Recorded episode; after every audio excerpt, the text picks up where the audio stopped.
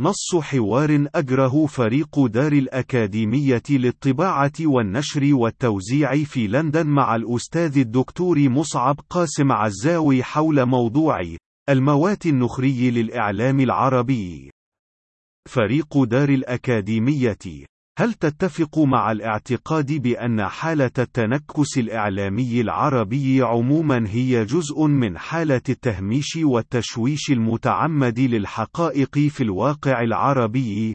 مصعب قاسم عزاوي: أعتقد أن التوصيف الأكثر صوابية هو حالة من التنكس الإعلامي العربي أقرب إلى حالة معممة من الموات النخري فيزيولوجيا وسريريا، ناجمة بشكل عضوي عن ذلك الارتباط الوثيق بين البنى الإعلامية العربية بشكل أشكالها ذات الوزن النوعي الفعلي من قبيل الصحف المطبوعة والمحطات التلفزيونية والإذاعات الكبرى وحتى المواقع الإلكترونية الأكثر شهرة، وبين مصادر تمويلها الملتصقة بشكل عضو بتلافيف نظم الفساد والإفساد في الوطن العربي، والتي تسهر على عملية استئصال منظم وممنهج بقوة الوزن النوعي لأقنية التمويل التي تمسك بتلابيبها لكل من قد تسول له نفسه الأمارة بكشف الحقيقة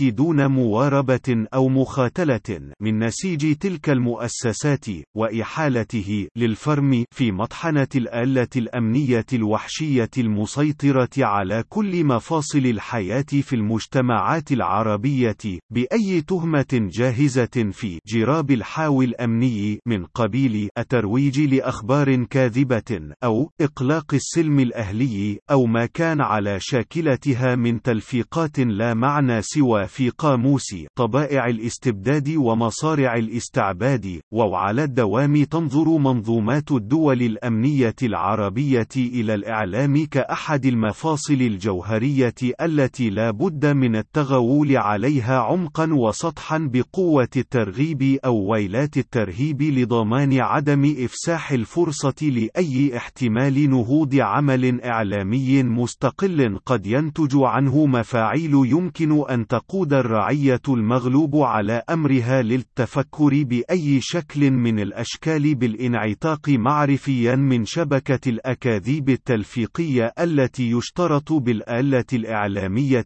ترويجها في المجتمع لتخليق وعي زائف بالضرورة الوظيفية لوجود تلك الأنظمة على نسق الخطابات الرنانة الهرائية حول الرؤى الخلبية لتلك الأنظمة لمفاهيم الوحدة الوطنية والسلم الأهلي والمقاومة والتحرر والتنمية والديمقراطية ورفاهية المواطن، والتي كلها إهامات تصب في حيز توطيد القبضة الأمنية على مفاعيل الحياة الاجتماعية العربية بالاستعانة بالرنين الموسيقي الجميل لتلك المصطلحات التي تهدف في المقام الأول والأخير إلى أي شيء سوى حق الفئات الشعبية المسحوقة في التفكير الحر والتفكر بما هو مصلحتها الحقيقية وبكيفية صياغة الأدوات والروافع اللازمة لتحقيق تلك المصلحة.